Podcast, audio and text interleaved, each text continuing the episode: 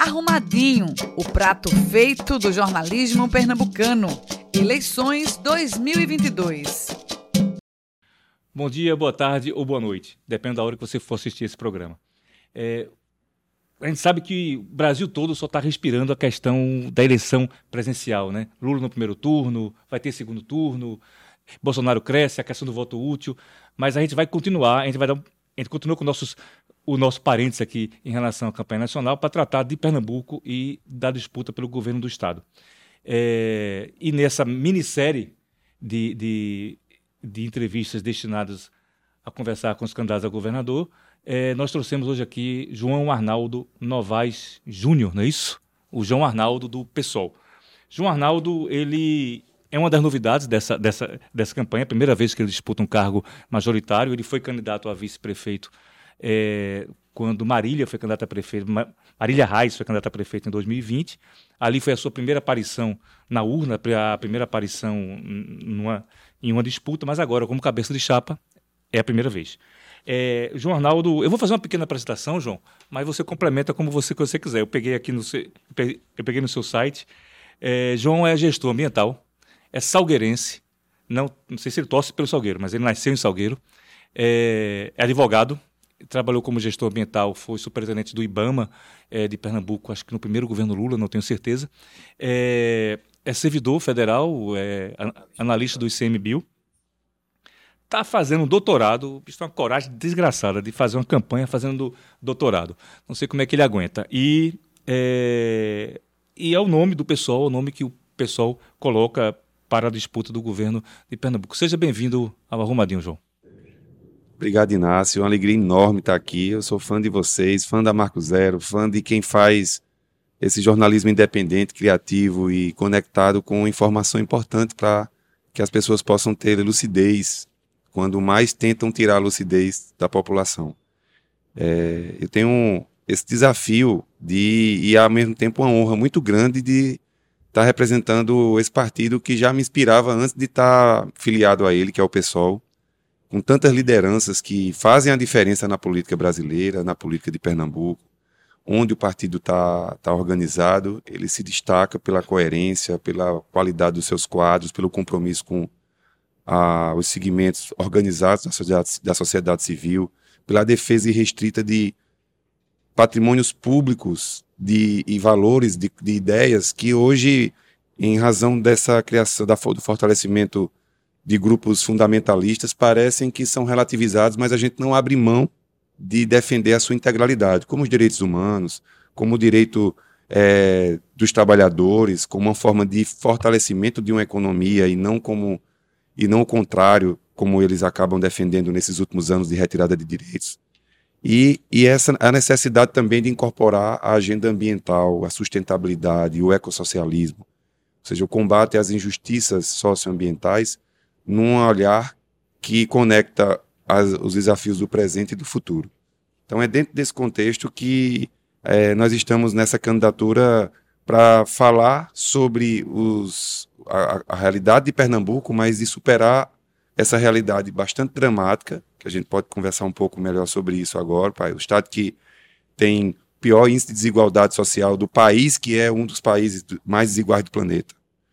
Eu lembro, eu, eu gosto de lembrar para que as pessoas entendam o que significa essa desigualdade, que foi aqui que surgiu a Casa Grande e a Senzala, que se tornou o símbolo da desigualdade no Brasil. É, temos também a, o estado que teve maior crescimento do valor da cesta básica, o maior crescimento da extrema pobreza, o maior número de desempregados do país, o maior número de pessoas em condição de pobreza. É, nós temos quase 55% da população com menos de 500 reais por mês para sobreviver e quase 15% com menos de 130, que é a extrema pobreza. Nós temos um número de é, analfabetos funcionais é, esta, estabilizados em um patamar muito alto há mais de 10 anos, apesar das propagandas de avanço na educação, que é a única, a única bandeira que o, que o atual governo utiliza como, como agenda positiva ao mesmo tempo, uma eleição atípica. Nunca se teve tantas candidaturas ao governo do Estado, com uma certa competitividade entre si, mas que a maioria delas com algo em comum. famílias tradicionais da política, famílias, é, candidaturas que todas estavam apoiando a eleição de Paulo Câmara quando ele foi eleito, todas, sem exceção, incluindo o, o que agora é bolsonarista, mostrando essa mesclagem fácil, adaptável de todos eles a se comporem com a mesma lógica da política, que é a divisão de cargos e arranjos financeiros. É exatamente essa lógica do coronelismo moderno que nós enfrentamos quando queremos debater sobre modelo de Estado, modelo de política, formas de chegar a quem mais precisa, mas empoderamento das organizações sociais, através dos sindicatos, dos movimentos, mas de algo novo também que nós chamamos que são os coletivos, os coletivos sociais. A periferia está se reorganizando depois da apropriação das dos modelos de lideranças comunitárias que vêm da década de 80 e 90 dessa apropriação que a política tradicional passou a fazer através da cooptação, de contratações, que faz com que há uma certa cooptação da, da, do modelo de representação de lideranças comunitárias clássico, a sociedade civil, especialmente nos últimos cinco anos, começou a se reorganizar de outras formas. Nós temos uma, um surgimento de coletivos comunitários que traz algo novo é, para uma perspectiva de, de futuro na, na política pernambucana. Então, tem um, um novo ambiente, apesar desse link com o passado. Nas candidaturas tradicionais, nomes jovens com a velha política. Um debate fragilizado, em que nada aparece de concreto, muito marketing, muito media training e pouco conteúdo que se mostra alguma diferença do que eles mesmos criticam. Mas, ao mesmo tempo, a população tentando se conectar e entender que, o que é esse emaranhado de coisas para tentar entender que novo caminho, que novo passo vai dar para frente. E no meio disso, o pessoal se distinguindo pela coerência política. A, a, mesma coerência que fez o partido se destacar durante o processo de, é, de conspiração que levou ao, ao golpe que derrubou a presidente Dilma. O pessoal era um partido que não fazia parte do governo politicamente, já votava nos projetos que entendia que eram positivos para o Brasil, seja na área econômica, social ou ambiental, mas lutava e rejeitava qualquer aprovação que fosse negativa. Muitas vezes o governo pactuava, por exemplo, com a bancada ruralista em alguma agenda, o pessoal era contra. Essa independência do pessoal fez o partido crescer com apenas quatro deputados, fez o partido crescer na Câmara a, na, na, pela coerência na luta contra essa conspiração golpista. Depois disso, nós denunciamos a armação que foi a preparação para a prisão de Lula. Desde o início da Lava Jato, o pessoal denunciava que era uma conspiração entre setores da elite política e do judiciário para levar a condenação de Lula como desmoralização da esquerda. Não era uma crítica às contradições, mas sim ao que Lula representava de melhor na sua história. Porque a intenção não era apenas prender Lula, era tentar desmoralizar a esquerda, a visão de socialismo, a visão de um estado de bem-estar social, a visão da inclusão social, era para trazer um fortalecimento da agenda liberal, ultraconservadora, fundamentalista, e aí fazer o que nós acabou mostrando, o que a, a história acabou mostrando que estávamos certos. Mais uma vez o pessoal certo, no lado certo da história, quando se provou que não havia nada é, que justificasse a prisão, a perseguição e, e a, aquelas condenações políticas do presidente Lula. Depois disso, agora na luta para derrotar o bolsonarismo, para evitar essa tragédia que, pode, que poderia significar a vitória, uma segunda vitória de Bolsonaro presidente, o pessoal não teve dúvida de se somar na luta para eleger Lula presidente. Seja, não é uma questão agora de ficar é, querendo fazer pontuação de quantos acertos teve, quantos erros teve. A vitória de Lula hoje é uma vitória da civilização contra a barbárie. Não há qualquer outra teoria é, cientista, política, é, qualquer outra fundamentação para tentar justificar que seu partido ou suas teorias são é, mais adaptadas a uma realidade, ela não é verdadeira quando a gente está em frente ao risco do fascismo no Brasil. É o, é o, individualismo agora contra a coletividade. Qualquer outro, seja os partidos é, mais à esquerda, seja os partidos que ofereceram palanque para Ciro, que eu não sei nem qual o partido de Ciro, porque Ciro já foi de 30 partidos e para cada um ele faz uma narrativa diferente, desde a Arena até quando entrou no participou do entrou, chegou agora ao PDT, mas qualquer uma dessas opções Você vê nitidamente que é tipo uma, uma ver como crescer em cima da confusão. Não tentar ajudar com que essa confusão não favoreça o fascismo. E, e mais uma vez, o pessoal no caminho certo da história. Então, é desse, desse lugar de fala de alguém que chegou aos 14 anos no Recife, porque depois da morte do meu pai, quando eu tinha 6 anos de idade, a minha mãe, que se tornou viúva, grávida da minha irmã, éramos três filhos na sequência do nascimento da minha irmã, e não existia creche em Salgueiro, como praticamente não existe ainda hoje para a maior parte das famílias, e nem de Pernambuco. Não existia perspectiva nenhuma de se chegar a um ensino é, superior é, no sertão inteiro. Nós não tínhamos a menor possibilidade de renda. O, o que minha mãe conseguiu com, a, com o que ela conseguia de renda no trabalho, nas três jornadas que ela fazia, como boa parte das mães da periferia brasileira e pernambucana, foi não deixar faltar comida em casa. Mas jamais haveria possibilidade, por exemplo, de eu vir para o Recife estudar através dos recursos que ela tinha. E ela descobriu que existia uma casa de estudante em Pernambuco que acolhia estudantes carentes do interior. E aí é, um tio meu ajudou no sentido, foi, foi buscar informação, pegou os dados na, na casa do estudante, ela me escreveu, eu fui selecionado e a gente até então não tinha nenhum membro das nossas famílias, de pai e mãe, que tinha chegado a uma universidade. E eu, aos 14 anos eu cheguei no Recife, porque eu tinha que ter acesso ao ensino fundamental, ensino médio aqui, para tentar fazer o vestibular. Uhum. E eu consegui um, uma cama num quarto de 11 metros quadrados que eu dividia com mais cinco colegas, e que também vinham do interior, nas mesmas condições. E aquela cama e mais três refeições por dia, a gente tinha direito a café, almoço e janta. Elas conseguiram fazer uma revolução, na, não só na minha vida, mas em toda a minha família. Porque nós tivemos a oportunidade de ter um, um primeiro filho da família, primeiro membro da família. Aí para a universidade, né? Que tinha café, almoço e janta e disposição, ou seja, e oportunidade simplesmente para estudar. É, era essa a oportunidade que a gente não tinha tido até então. Porque todo mundo já tinha que trabalhar quando era adolescente. Já tinha que se virar. Eu tenho tios morando em São Paulo, porque quando a seca ficava mais prolongada, aí tinha que mandar. Eu tenho vários foram morar em São Paulo, é, Goiás, outros se espalharam para outros estados do Nordeste. É a típica migração que, a, que, que o sertanejo faz em cada momento de maior estiagem, de maior sofrimento que tem no sertão. E aí, a partir de chegar na universidade, eu disse: eu tenho que fazer o curso de Direito.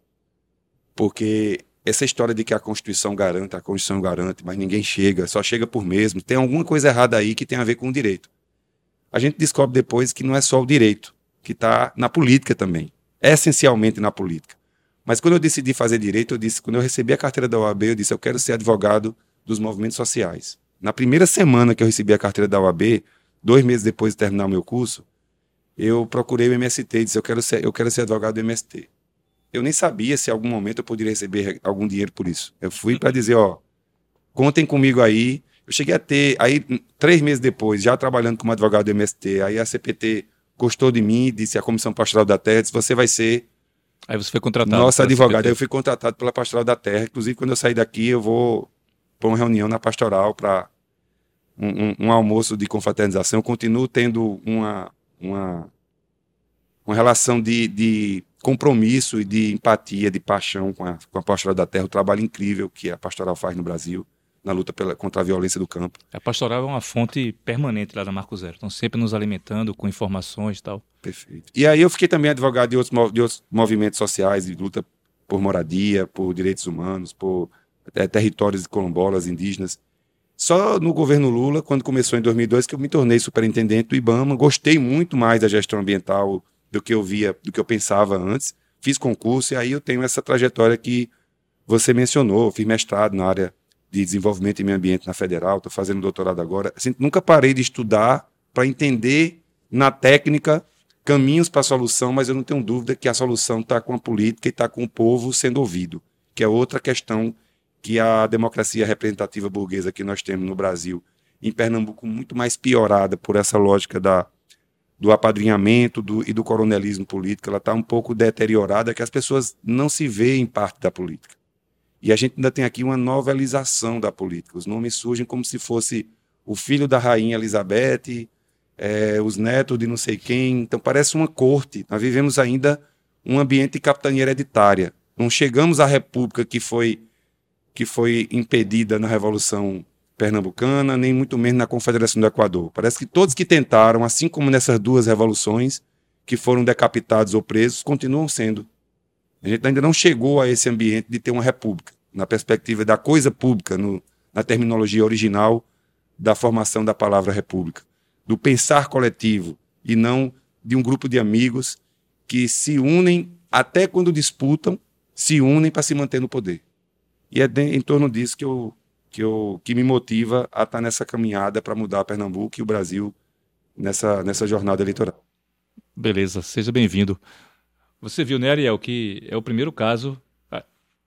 O Ariel é nosso produtor ali. É o primeiro caso de alguém que começa a responder antes de eu perguntar aqui na Arrumadinho. Não, nenhum dos entrevistados antes começou a responder antes da pergunta.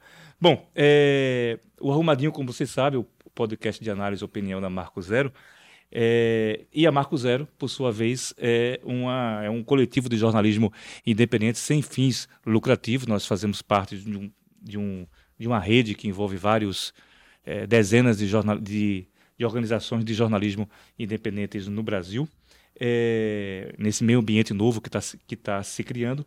É, e é um jornalismo que depende da doação de quem acredita no nosso trabalho. Então, considere a possibilidade de nos apoiar doando ou fazendo.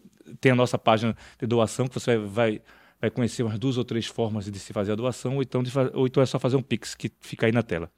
Bom, vou começar as perguntas. Vou começar a lhe perguntar. E vou começar, começar por um tema mais político, né? Quando acabou a, a eleição de 2018, quando se, é, se, abriram as urnas, a candidatura do PSOL em 2018 aqui em Pernambuco, a Dani, a Dani Portela, ela conseguiu o que as candidaturas anteriores não tinham conseguido. A candidatura de, as candidaturas de Edilson não tinham é, conseguido. Ela chegou a quase 200 mil votos, quase 190 mil votos, que era bem mais, era cinco, seis vezes mais o que os resultados eleitorais, eleitorais anteriores tinham, tinham dado para o PSOL. Isso cria uma expectativa, né? isso cria um ambiente de, de expectativa em relação ao que o pessoal vai fazer nos próximos quatro anos e como é que o pessoal chega em 2022.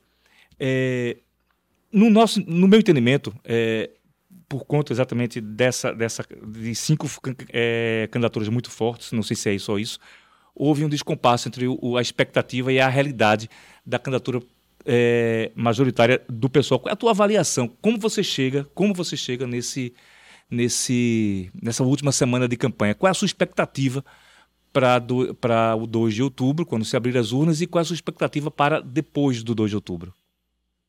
Perfeito, Inácio. Vê, em 2018 também, o pessoal apresentou o melhor nome para presidente de todos os seus candidatos, historicamente, que foi Guilherme Boulos. Guilherme Boulos se apresentou para o Brasil e foi um encantamento para toda a esquerda.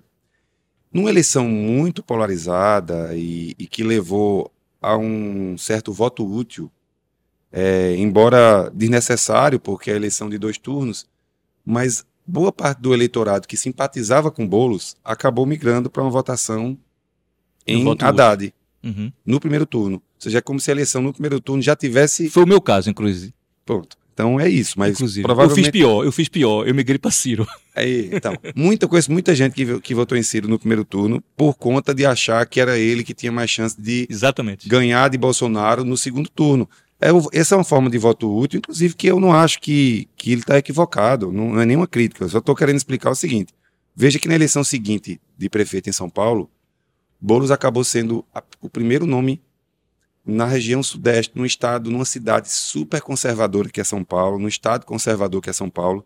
Boulos foi ao segundo turno, deixou para trás vários nomes, inclusive, que pareciam consolidadíssimos na, na eleição, Sim. e por muito pouco não virou prefeito em São Paulo é o nome mais, hoje, com mais chance de vencer em São Paulo. Deve ser o, o deputado federal mais votado nessa eleição talvez no estado de São Brasil, Paulo, é, talvez do Brasil. Ou seja, consolidou como uma figura e está ajudando o pessoal a crescer. Boulos teve, na eleição para presidente, 0,8%. Ele teve o menor resultado nominal da história do pessoal. Ou seja, em tese, seria um fracasso. Mas todos nós, naquele momento, dissemos, tivemos uma vitória política. Porque o contexto, ele explica parte dos resultados. Na eleição de 2018 aqui, nós tivemos dois fatores. Primeiro, o bom desempenho de Dani, ela como figura pública, ela no surgimento de uma novidade, uma chapa feminista, a conexão de narrativas coerentes, que eu acho que é o que marca a trajetória do pessoal. Dani é um grande quadro político que tem se confirmado não só na, nessa eleição, mas na eleição do Recife, no mandato que ela faz. E esse só que naquela eleição existiam três candidaturas, basicamente. Era a, a de Paulo Câmara, com muito desgaste já, mas recebendo o apoio do, do PT e de Haddad, no, já no primeiro turno, uhum. e a candidatura de Armando Monteiro, uma segunda tentativa, já fazendo uma conexão mais à direita, porque na eleição anterior tinha recebido apoio do PT. E dentro, e, esse era o contexto naquela relação, tipo, um, um processo mais desgastado, mas que com a polarização nacional contribuiu para ajudar Paulo Câmara.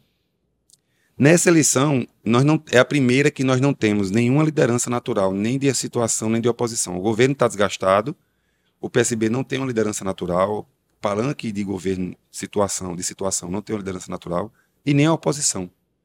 Só que o mais interessante é que as famílias que, mesmo quando estavam todos juntos no, no palanque, do, na, na gestão do PSB, entre si disputavam como uma guerra fria por hegemonia política, por, por quem ia liderar depois, elas passaram a materializar, deixar explícita essa disputa entre eles.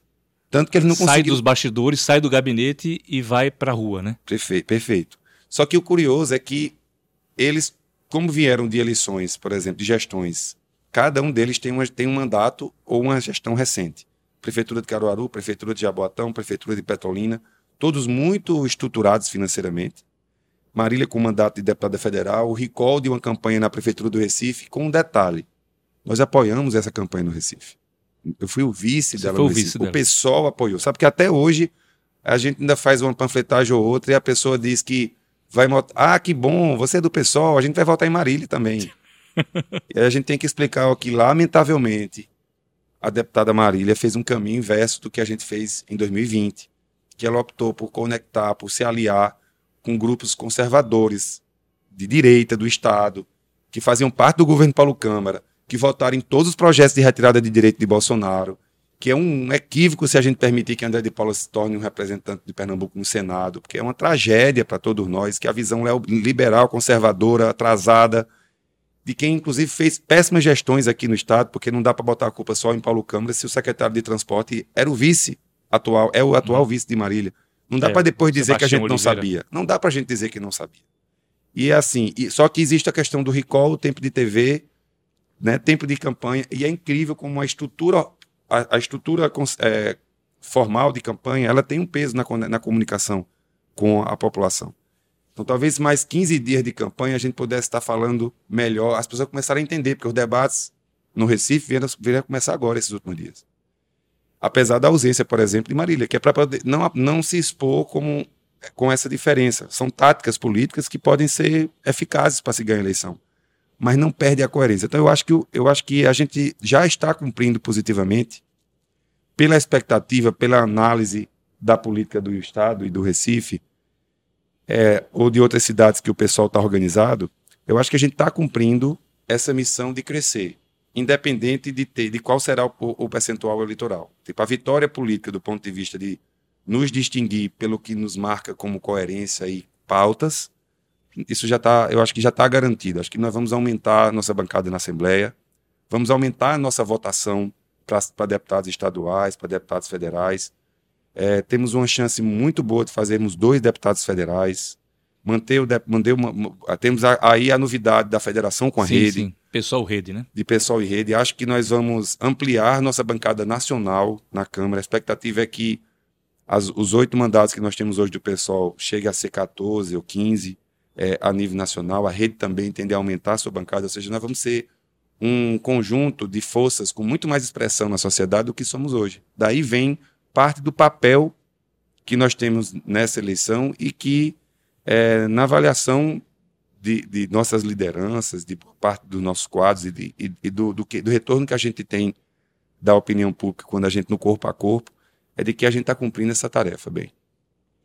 Não sei se os espectadores, não sei como é que chama, os internautas que estão vendo a gente pelo YouTube ou o pessoal que está nos ouvindo nós, nas plataformas de stream sabem, é, tem, estão habituados com essa noção da federação partidária. A federação partidária foi criada para essa eleição, a partir dessa eleição, aonde é ao contar das coligações que podem se desfazer no dia seguinte, durante quatro anos, um ou mais, dois ou mais partidos têm, têm que ter ações é, unificadas. No caso, o PSOL faz uma, é, compõe uma federação partidária, a pelo menos até 2026, com a rede. O PT compõe com o PCdoB e o PV. São dois exemplos que eu estou lembrando aqui. No caso do União Brasil, que são dois partidos que formaram um novo partido, é diferente. E para o efeito dos votos, dos votos proporcionais, né, de deputado estadual e deputado federal, os votos do PT, do PCdoB e do PV e do PSOL e Rede vão contar como se fosse para um partido só. Por isso que Jornaldo fala nos dois candidatos, é, nos dois, nas duas possibilidades. Um, um, do, um da Rede, o Túlio Gadelha, e alguém do PSOL, que me parece que mais forte no momento, não sei se é Carol Vergolino, se é Romeu C, mas é, é, são os nomes que, que o pessoal considera possíveis. É... Vou fa falar agora com o gestor ambiental, com o cara que tem experiência no IBAMA em gestão ambiental. Antes de ontem, o, governo, o governador Paulo Câmara fez um certo é, auê, ou tentou fazer um certo auê, em torno da assinatura da assinatura do acordo com, para é, transformar a ilha de Cocaia, lá em Suape, num terminal de minérios. Terminal de minérios, para quem não sabe, é, é, é, onde, se, onde os minérios, onde minerais chegam em dezenas de trens diariamente, em, em vagões de trem, é, ficam e são embarcados em navios, em navios de é, é, que não são porta-containers, ele recebe no, no, seu, na, sua, na sua área de carga é, os, os, minérios. Ou seja, a ilha, é, na, verdade, o que Paulo Câmara fez, ele foi assinou a sentença de morte da ilha de Cocaia, que é uma ilha onde a, o, o, único lugar de Suape, ou um dos poucos lugares de Suape, onde se sobrevive de turismo, os, os pescadores, onde se pesca ainda e aonde se os pescadores têm suas barraquinhas onde vendem peixe frito e cerveja para os veranistas que vêm de pôr de galinhas e tal é, ali. É, então é uma assinatura de, de morte, mas ele não está pronto ainda, não, não existe ainda nada, nada lá em, em Cocaia ainda desse terminal de minérios. Como gestor ambiental, como um cara que tem experiência em gestão ambiental, que, que sabe que nem, que, nem, é, é que há muitos tons de cinza e que é necessário negociar e tal, o que é, é você o que, é que você faria diferente em relação a Cocaia, já que existe essa, essa demanda para um terminal de minérios. E se você fosse governador, como faria para reverter isso? Se é que você faria algo para reverter isso? Inácio, é, é lamentável que uma gestão de um partido que tem um S, que se diz socialista, ele se permita a fazer esse tipo de intervenção numa área que já foi tão impactada, tão degradada e que é totalmente desnecessário se fazer um terminal de mineração ali. É, não é a questão de ser contra ou, ou um, a implantação de um projeto de um terminal de mineração em Pernambuco, porque a mineração, ela, especialmente desde que não seja em unidades de conservação, em território indígena, que esteja cumprindo o licenciamento ambiental, não é, não é esse o problema. E ela nem é feita em Pernambuco, é um terminal para fazer escoamento. Eles alegam que ela é importante para poder garantir que. É de minério que vem do Piauí. Que vem do Piauí. É, eles alegam que é importante porque ajuda a consolidar a Transnordestina no Estado, porque desde Bolsonaro, desde que aconteceu o golpe, resolveram agora que vão escolher só um ramal. Aí tem uma disputa se é PECEM ou, ou, ou SUAP, tem todo esse jogo que parecia que, tava, que era superado na origem da nordestina, mas que ainda continua. Só que veja, um terminal como esse, ele pode ser construído, não precisa ser construído na beira-mar, como, como é a ilha de Cocaia. E que deveria já ter sido uma unidade de conservação, depois de toda a área degradada, que é o que nós defendemos que seja a ilha de Cocaia uma unidade de conservação que permita a atividade de pesca artesanal e a presença é, de ecoturismo, ou seja, garantindo ali às comunidades tradicionais a, até uma melhoria de renda, que é diferente do que SUAP tem feito nos últimos anos. Existe um fórum de entidades que atuam na região, porque tem a, a, as seguranças contratadas de SUAP, parece até que é uma empresa privada, uhum. sem responsabilidade. A gente está falando de empresa pública que tem ameaçado e expulsado famílias de territórios tradicionais.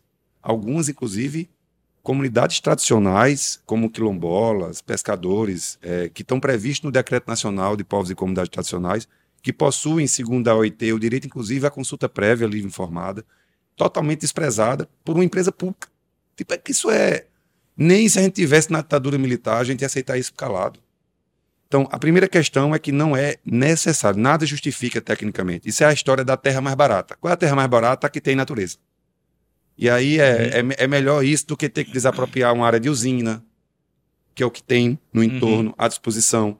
Você pode fazer um, uma conexão por trilhos e fazer com que, por exemplo, containers que, que fossem cheios com, com os minérios saíssem já, é, não precisassem ser, serem é, preparados, colados ali dentro do mar, na ilha de Cocai, mas podia ser, ser feito isso um pouco, inclusive muito antes, e por trilhos chegasse na área de embarque.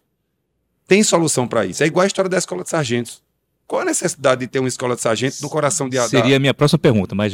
É porque tem tudo a ver. Já emende, emende. É, tem tudo sim, a ver. A, é a noção da zona de sacrifício que Eduardo Campos disse. Ah, só vai ser uma zona de sacrifício. Ou seja, vai, vamos sacrificar um grande ambiente um, um meio ambiente com grande riqueza em nome da, do desenvolvimento. Mas vá, eu lhe interrompi. Olha, se desculpe. a gente parar para analisar, tem uma conexão entre como se trata as áreas de periferia, as áreas da população mais pobre, população essa predominantemente negra, e as áreas que têm remanescentes naturais.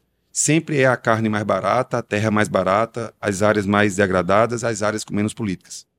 Quando, quando existe na Constituição, quando existem impactos internacionais, do qual o Brasil, é signatário, previsões de proteção. Mas são as leis que nunca se cumprem. Agora, aquela, aquela política de manutenção de privilégio para os velhos amigos da elite, essas continuam valendo predominantemente. Porque não é falta. Tipo, quando se define que uma empresa vai se instalar numa ilha que é um território público, e você faz uma concessão para essa empresa, vai, que, que tem inclusive um impacto de degradação de vários aspectos para as comunidades, ou seja, você está optando por passar dinheiro, patrimônio público, para uma empresa se instalar num local que não precisava ser lá, podia ser é, numa área consolidada, degradada, com cana-de-açúcar, é, que, não, que você estaria trocando a cana-de-açúcar por uma área de, de transbordo de minério, sem nenhuma inviabilidade. Nós vamos, seja no governo, nós vamos desfazer essa medida, que sinceramente e aí eu chamo a atenção para o nosso ouvinte, eu duvido que alguma das outras cinco candidaturas reverta essa decisão. Só que tem uma diferença. Se a gente ganhar, essa é a diferença do PSOL, da nossa candidatura, para essas demais das famílias tradicionais.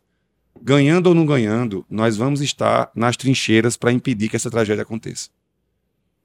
Cerradas as eleições, ou a gente vai comunicar à empresa que ela esqueça, se quiser se instalar em Pernambuco, nós vamos ajudar. Tem áreas em Pojuca, com área consolidada de cana, que a gente pode fazer a mediação para se instalar lá, buscar o que é que pode ser de infraestrutura para isso, mas não destruindo o meio ambiente nem território tradicional. Agora, se isso não for possível, não vai ser destruindo território tradicional nem a, nem a natureza. E, passadas as eleições, se a gente não ganhar as eleições, nós vamos é, reforçar as trincheiras para evitar que essa tragédia aconteça. Boa. E você aí que está nos assistindo pelo YouTube ou que está ouvindo pela, pelas plataformas de stream, é, você acha que é possível é, ter políticas de desenvolvimento que, que, não, que não sacrifiquem, que não sacrifiquem, me desculpem, o meio ambiente? Diz aí para a gente, comenta embaixo. E se você não conhece Cocaia e, esse, e, e essa questão, dá uma olhada nas matérias lá da Marco Zero. A repórter Raíssa Ebrahim fez umas, já fez umas duas ou três matérias sobre esse problema da ilha de Cocaia e do terminal de minérios lá. Tem um detalhe a mais sobre Cocaia que não sei por que também o Estado retirou Cocaia do território de Suape.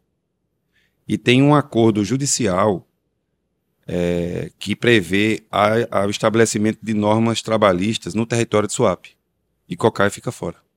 Então, por exemplo, os estivadores, os trabalhadores do, de cargas e de carregamento e, e de, de operação dessa, dessa unidade não podem não podem ter um salário menor do que dentro do território de Suape. Ou seja, também ficou fora do plano do plano diretor, então. Fica fora fica do plano diretor. diretor. Ou seja, fica com uma situação mais frágil, mais vulnerável do que até o que está dentro do, do território de Suape, que é o plano de ter um plano diretor, além da questão ambiental, claro. Isso eu não sabia, João, é. isso eu não sabia. Isso quem me falou foi, foi a direção do Sindicato dos Estivadores.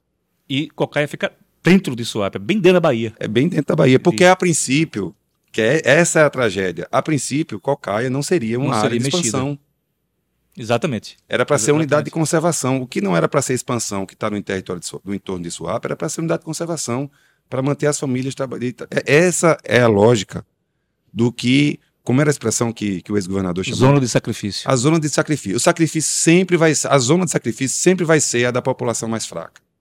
E é por isso que o pessoal é tão necessário. É o partido que tem liberdade para falar pela população mais fraca. Vamos adiante. Tem uma, tem uma, outra, uma outra área que eu já vi aqui no teu programa de governo que você cita essa questão, que é as OS da saúde. As organizações sociais, as- na verdade, são fundações de empresas, são entes privados que administram alguns hospitais e quase, acho que todas as UPAs aqui de Pernambuco. Esse modelo foi criado, foi parido lá em Minas Gerais por Aécio Neves e adotado aqui no governo de Eduardo Campos, numa época que os dois dialogavam bastante. É, e foi vendido como sendo a coisa que iria resolver o problema da saúde pública em Pernambuco. Bom, eu não sou exatamente um especialista em saúde pública, mas sei que não resolveu. É, na verdade, as pessoas se queixam muito que é uma das coisas que menos se percebe mudança ou transformação é na saúde pública. É, apesar do SUS é, ter várias ferramentas que possibilitem isso. Como se resolve, como se, como se tira as OS? É, você promete aqui no seu ponto, você, é, o, o seu compromisso é encerrar contratos com as, com as OS na gestão de saúde pública do Estado e realizar concurso público para repor os quadros. Como é que a gente faz isso sem dar um, um intervalo, sem dar um gap, de uma solução de, de continuidade e que o problema aumente durante um tempo? Como é que, como é que se constrói isso? Fazendo a mudança progressiva. Primeiro contratando, fazendo os concursos, capacitando e fazendo as substituições e o encerramento dos contratos. Se as OS quiserem fazer um boicote e encerrar sem, sem acordo, nós fazemos uma intervenção e fazemos, a partir da intervenção, o controle da gestão e, e aí a transição é feita pelo próprio Estado. Isso aí a legislação permite. A grande questão é, é que as pessoas precisam entender onde está a fraude das OS, que são múltiplas. E a pior delas é a política. Porque as estruturas que são mantidas pelas OS, elas têm prédios novos. Inclusive foram construídas pelo Estado, não pelas instituições privadas. Foi dinheiro público fazendo uma, um- uma estrutura nova, Uhum. recente, nos Sim. últimos anos, que é mantida com dinheiro público. É, o Hospital Perópolis da Silveira, Mestre Vitalino em Caruaru, o Miguel Arraes. Dom Helder, man- são mantidos com dinheiro público, as essas UPAs que eles operam. São estruturas que foram construídas com dinheiro público, mantidas com dinheiro público, por um preço mais alto, inclusive, do que a média de uma estrutura mantida sem OS, mas que elas têm uma estética mais bem identificada, como se fosse algo novo e moderno e bem cuidado, do que as demais estruturas Como públicas se da fosse saúde privado, né? que como se fosse o privado e fosse bom ser privado por conta de ser um OS. Aí, ao mesmo tempo, eles deixam sucatear a estrutura pública que não tem OS. É uma característica que está rolando aí entre as gestões é, clássicas da direita política brasileira na busca pela privatização, que é a de o sucateamento programado. Eu tenho que, inclusive, depois da eleição, escrever um artigo sobre isso, sobre o sucateamento programado, a, a nova tática de convencer a população a adotar, a, a defender a privatização. Isso está acontecendo com o metrô, com a Compesa, isso está acontecendo com os hospitais públicos. É aquela sensação de que, poxa, eu estava me sentindo tão bem ali naquele, naquela, naquela unidade que é gerida por aquela OS. Hum, exatamente. Mas é claro, eles transferiram um terço do orçamento da saúde, são quase 3 bilhões É, o governo Bolsonaro ampliou esse sucateamento para todas as, para todas as todas áreas. as áreas. Para todas as áreas. Mas isso está acontecendo aqui no Estado Sim, e quase está. todas as áreas também. É, 3 bilhões, quase 3 bilhões repassados para a OS, as OS aqui no Estado, e que elas têm um limite de atendimento.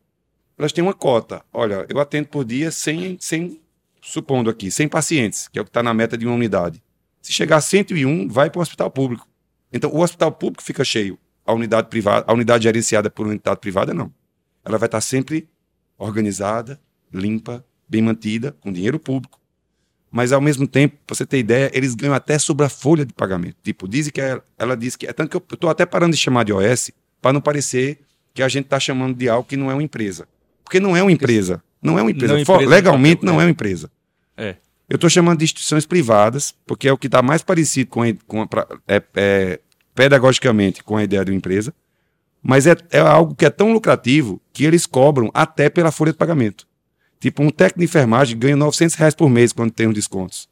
Pouco mais de 900 reais. Mas eles cobram quase quatro salários mínimos por um técnico de enfermagem ao Estado.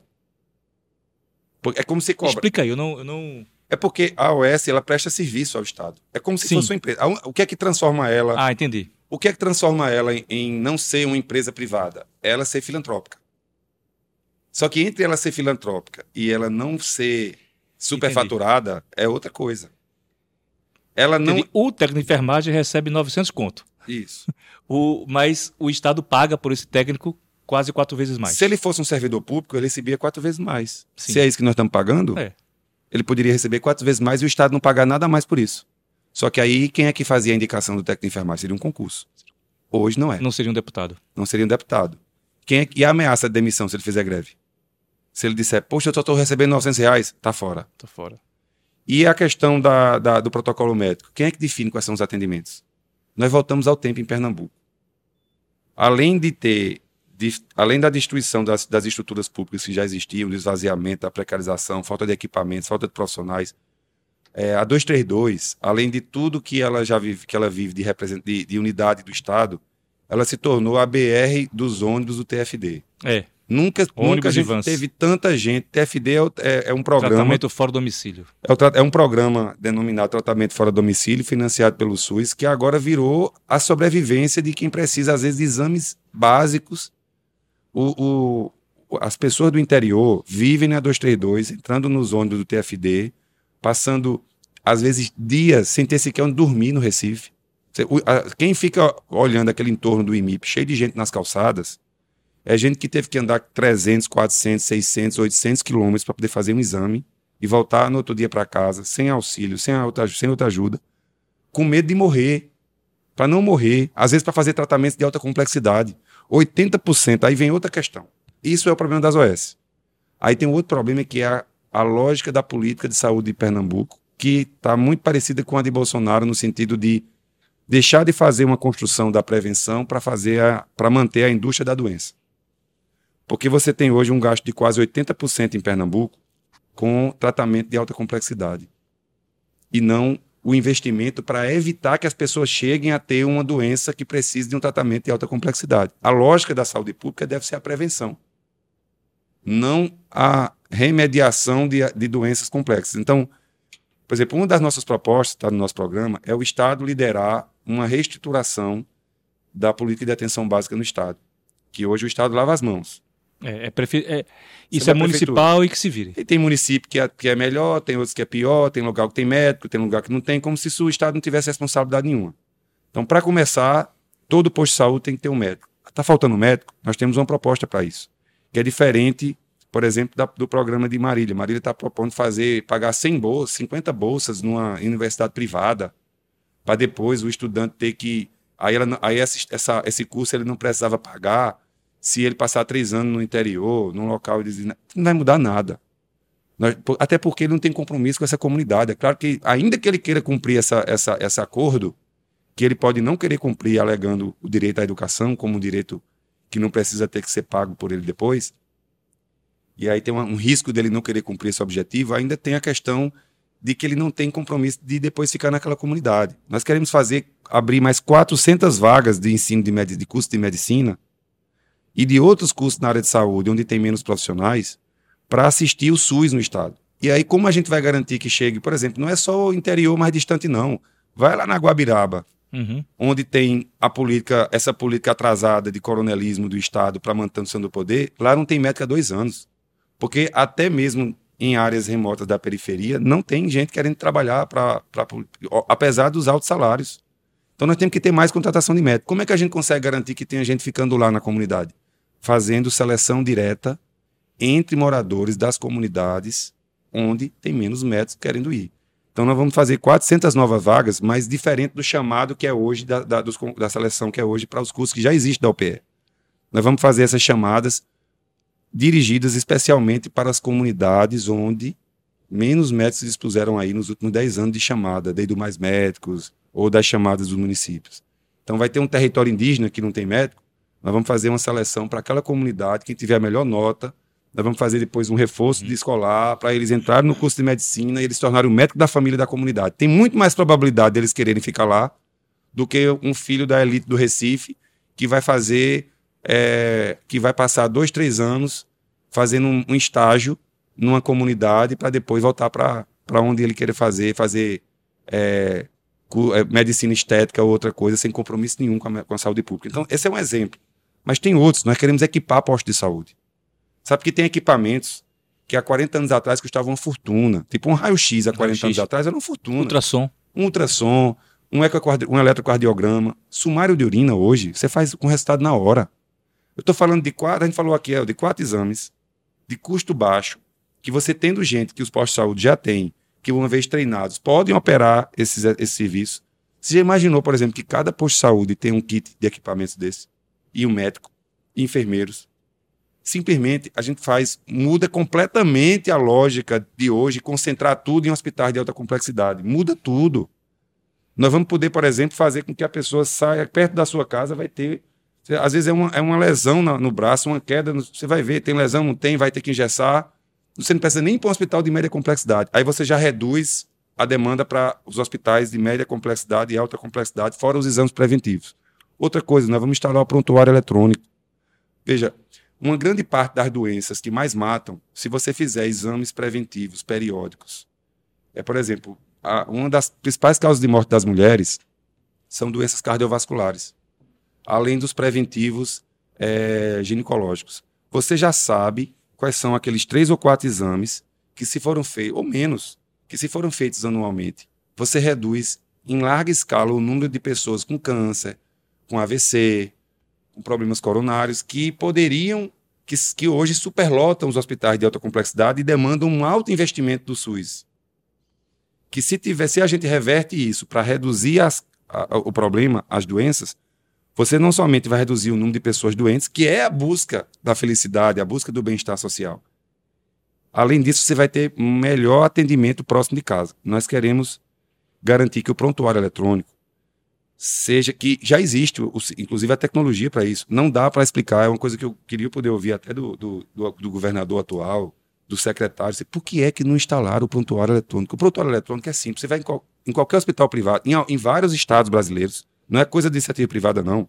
Eu fui, eu estava a trabalho no Rio de Janeiro, tive que ser atendido lá, não me senti, senti mal, tal, tive que ir, fui, fui numa, numa unidade, fui numa UPA lá, gerida pelo Estado, e tinha um protocolo eletrônico, estava lá, tiveram que fazer meu cadastro, monto o histórico. Se você voltar daqui a dois anos, vai estar tá lá. Vai estar tá lá, e em qualquer rede, qualquer unidade qualquer do sistema. Rede. Aqui em Pernambuco não tem isso.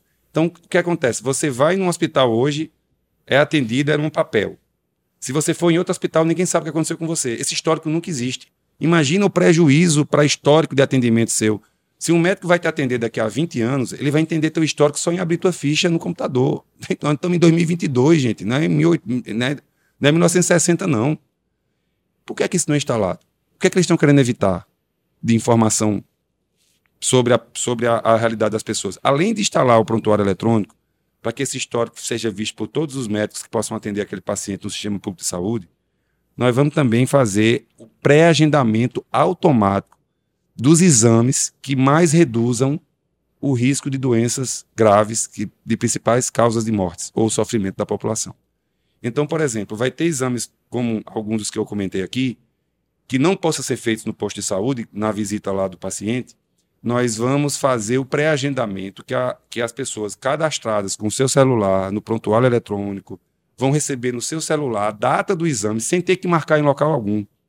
Vão dizer o local que vai ser feito a partir de um mês uma antes. Uma tomografia, uma ressonância. A partir de um mês antes. É porque ressonância já é para quem tem algum problema. Estou falando hum. de exames preventivos. Ah, tá, tá. Exame mamografia. de sangue, mamografia, exame de sangue, um eletrocardiograma. Então, esses exames, eles vão poder ser agendados pelo sistema. A, a mulher vai receber no seu celular 30 dias antes. Olha, daqui a 30 dias você tem que estar em tal local, 15 dias antes, uma semana antes. E vai receber um QR Code com esse código, entra no ônibus, não precisa pagar a passagem, ou seja, vai ter o transporte gratuito na ida para a clínica, faz o exame, uma equipe faz a pré-avaliação, informa para ela o resultado também pelo, pelo WhatsApp que a partir da pré-avaliação tem algum alerta, ela tem que ir para um atendimento presencial depois ou não. ou só recebe por teleatendimento caso esteja tudo bem, só relatório. Então, isso é simples, é barato. Você pode envolver, inclusive, é, o, o, conjuntos de médicos e enfermeiros para poder fazer esse trabalho de análise e devolutiva. Analistas de saúde, que vão poder também reforçar. Nós queremos interiorizar o LAFEP, interiorizar o LACEN. Tipo, hoje a gente gasta uma, uma fortuna, a gente alimenta a indústria bilionária de medicamentos que é importado, uhum. pagando royalties que podia ser produzido pelo LAFEP. Por que, é que estão deixando o LAFEP ficar degradado, sem, sem o aproveitamento? E o LACEN? Exames públicos. Por que a gente não pode fazer interiorizar, a interiorização do LACEN, pelo menos nas cidades polos? Então, tem uma série de, de questões que só não se justificam de ser como elas são se não fosse para poder fazer acordos políticos com empresários da saúde. Seja os de OS, sejam os de donos de hospitais privados, sejam é, os prestadores de serviço, não é isso? Grupos, grupos coletivos de prestadores de serviço que fazem barganhas políticas. Então, assim, nós, nós precisamos mudar o conceito. E o que a gente está propondo para a área de saúde é perfeitamente executível, são exemplos que já existem pontualmente é, uma, um, em outros locais que, no conjunto, estão dialogando com o melhor da política do SUS. Nós ouvimos os melhores especialistas que nós temos aqui em Pernambuco. Tem estudos recentes de especialistas aqui do Estado que mostram que o custo das OS é quase 30% maior do que o do serviço da saúde feito, prestado diretamente pelos servidores, é, sem a, a, intermediação de uma, sem a gestão de uma instituição privada. Ou seja, são muitos desmontes de, de mentiras que os dados científicos, pesquisas, que dados re, reais mostram. João, aquela hora eu ri porque o, o Ariel, com o nosso é, produtor, ele chegou, já tinha mostrado a plaquinha para mim no celular de cinco minutos, aí depois ele fez assim. Antigamente, quando ele fazia isso, eu, eu, ficava tal, aí dava um problema aí na, aí na edição que eu ficava. aí eu continuo fazendo. Eu ri porque eu continuo fazendo essa. Continuo tendo, tendo essa reação. Vamos combinar o seguinte: eu vou te fazer uma última pergunta, tu já encaminha, aí eu, tu, tu já acrescento as tuas considerações finais nela e depois joga para mim para encerrar. Pergunta o seguinte: a questão da fome voltou a, ao debate no governo Bolsonaro, né? Assim, é, é, parecia algo em processo de ser superado no, no Brasil e tudo piorou. É, e o pessoal tem uma atuação bastante relevante, assim, ou pelo menos pessoas do pessoal têm uma atuação bastante re, é, relevante nessa questão da, é, da produção de alimentos em, em, espaços, em espaços agroecológicos. Assim, o Alexandre Pires, que é candidato a deputado por vocês, tem uma atuação bastante forte, porque ele foi coordenador da articulação do semiárido, e do PT também, né? O pessoal, a, a Rosa Mourinho deu uma entrevista recentemente com ela, ela falando dessa questão da produção de alimentos no interior para poder e, e para poder alimentar a cidade com alimentos saudáveis. Como é que um governo do PSOL é, poderia atuar nisso aí? E aí tu já emenda com as tuas com a tua despedida, com o teu encerramento. Olha, a, o tema da agroecologia é um dos mais caros para nós nessa campanha e em todas elas, porque é possível fazer algo diferente desse modelo que tem hoje. Sabia, Inácio, que Pernambuco, um, um relatório consolidado no início desse ano, mostrou que Pernambuco é o terceiro estado que mais mata por agrotóxicos, por usuários de agrotóxicos. E Pernambuco não é nem o 15 em produção agropecuária. Não faz o menor sentido esse dado de morte. O, a região do estado que mais se mata por agrotóxicos é o São Francisco onde tem Frutas. A, a região de, frute, de fruticultura e o descuido das gestões políticas conservadoras atrasadas é, das famílias tradicionais e oligarquias de Pernambuco. Essa, essa, essa, mistura ela é nitroglicerina pura na vida do povo pernambucano. Em toda a história. O que nós defendemos é uma, uma política voltada para um Estado agroecológico, que a gente chama do Pernambuco agroecológico. Nós queremos criar, primeiro, fazer concurso para resgatar a extensão rural, que, que, destruíram, desde a época de Jarbas e continuou uhum. nas gestões seguintes. Hoje praticamente não tem extensão rural. Como é que você pode fazer uma transição? Se toda a cultura, inclusive a formação na academia, é para manuseio de agrotóxicos, pouca gente é formada em agroecologia. Então a ideia é parceria com as universidades para uma nova cultura de formação acadêmica mais voltada para a agroecologia e não para, para o uso de agrotóxicos. Segundo, a contratação de 1.400 extensionistas rurais porque com esse número, mais os 400 que tem hoje, que não conseguem fazer é, atendimento, inclusive porque não tem equipamentos, carros, é, ou seja, nós conseguiríamos universalizar a extensão rural no Estado. E aí essa extensão seria com base na agroecologia. Nós não iríamos, é, no máximo, fazer uma transição. Para quem nunca fez agroecologia, não chegar lá dizendo para de usar imediatamente. Não. Mostrar como é que é possível, faz a transição. Vamos criar territórios agroecológicos. Esses territórios terão, os municípios receberão uma, uma fatia maior de ICMS, porque nós vamos mudar a lei do ICMS socioambiental para incluir, inclusive, porque hoje tem poucas questões ambientais na lei do ICMS socioambiental, porque ela, inicialmente ela era um percentual a mais de ICMS para os, os municípios que, que tinham unidades de conservação. Nós queremos ampliar para outros para outras questões ambientais, como os municípios que façam adesão ao projeto de territórios agroecológicos ou livres de veneno. Porque você vai ter um selo. O, o produto daqueles territórios vão ser valorizados, eles vão receber a, extensão rural para a agroecologia e vão receber uma política de preço mínimo, além do município receber mais ICMS. Esse conjunto faz aumentar a adesão. Nós queremos interiorizar a SEASA para que a SEASA, escritórios regionais, sejam os intermediários da aquisição direta de produtos, porque nós vamos garantir uma política de preço mínimo. Ou seja, o agricultor familiar, toda a produção ela vai ser, é, ela vai ter um preço mínimo. Se o mercado estiver pagando mais, ele pode vender para o mercado, mas se não estiver pagando mais, a gente vai ter um fundo, um fundo de gestão de política de compras e vendas da agroecologia. A ideia é que, por exemplo, nós vamos para combater a fome, além de uma renda básica de 600 reais permanente por família em condição de extrema pobreza do Estado, que são 320 uhum. mil famílias, nós vamos garantir também a construção de 1.400 cozinhas solidárias. Certo. A ideia é acabar com a fome em menos de 10 meses. Independente da construção. Que é um modelo que tanto o MTST quanto o MST desenvolvem. Né? Desenvolve. Nós vamos, inclusive, fazer em parceria com os movimentos. A ideia é contratar pessoas da comunidade, mas o Estado vai fazer é, convênios ou acordos de cooperação com esses movimentos que tem a expertise de organizar essas cozinhas de forma ágil, dinâmica, mas contratar pessoas da comunidade, ao mesmo tempo que nós vamos contratar a, a, esses alimentos que vão ser preparados nessas cozinhas da agricultura familiar e transitoriamente, cada vez mais, através de bases agroecológicas. Extensão rural, preço mínimo, adquirido pela SEASA, trans, transportado por esse sistema de parceria com a SEASA, vai para as cozinhas solidárias, 1.400 no Estado, nós estamos gerando renda no Estado. Boa parte desse valor, inclusive, fica no Estado e é devolvido para o próprio Estado na forma de CMS, de ativação da economia e de combate ao desemprego. Então, esse conjunto, mais a criação de uma agência estadual de promoção, de, de apoio ao micro e pequeno negócio comunitário, e o Banco Popular de Pernambuco, que também vai oferecer microcrédito. Às vezes a agricultura familiar estava precisando de um equipamentozinho para poder, em vez de vender, por exemplo, eu conheci uma comunidade quilombola que já está vendendo o cordão é, o barbante do algodão e não mais o, o, o algodão em saco. É 300% é. de, de rendimento a mais. mais. Aí, uma geladeira para guardar a polpa da fruta. É tipo uma geladeira, perfeito, é. para guardar a polpa da fruta. Você simplesmente, por conta de um equipamento desse que custou 70 mil reais, eles passaram a ganhar 300% a mais. Mas cadê o crédito para fazer isso?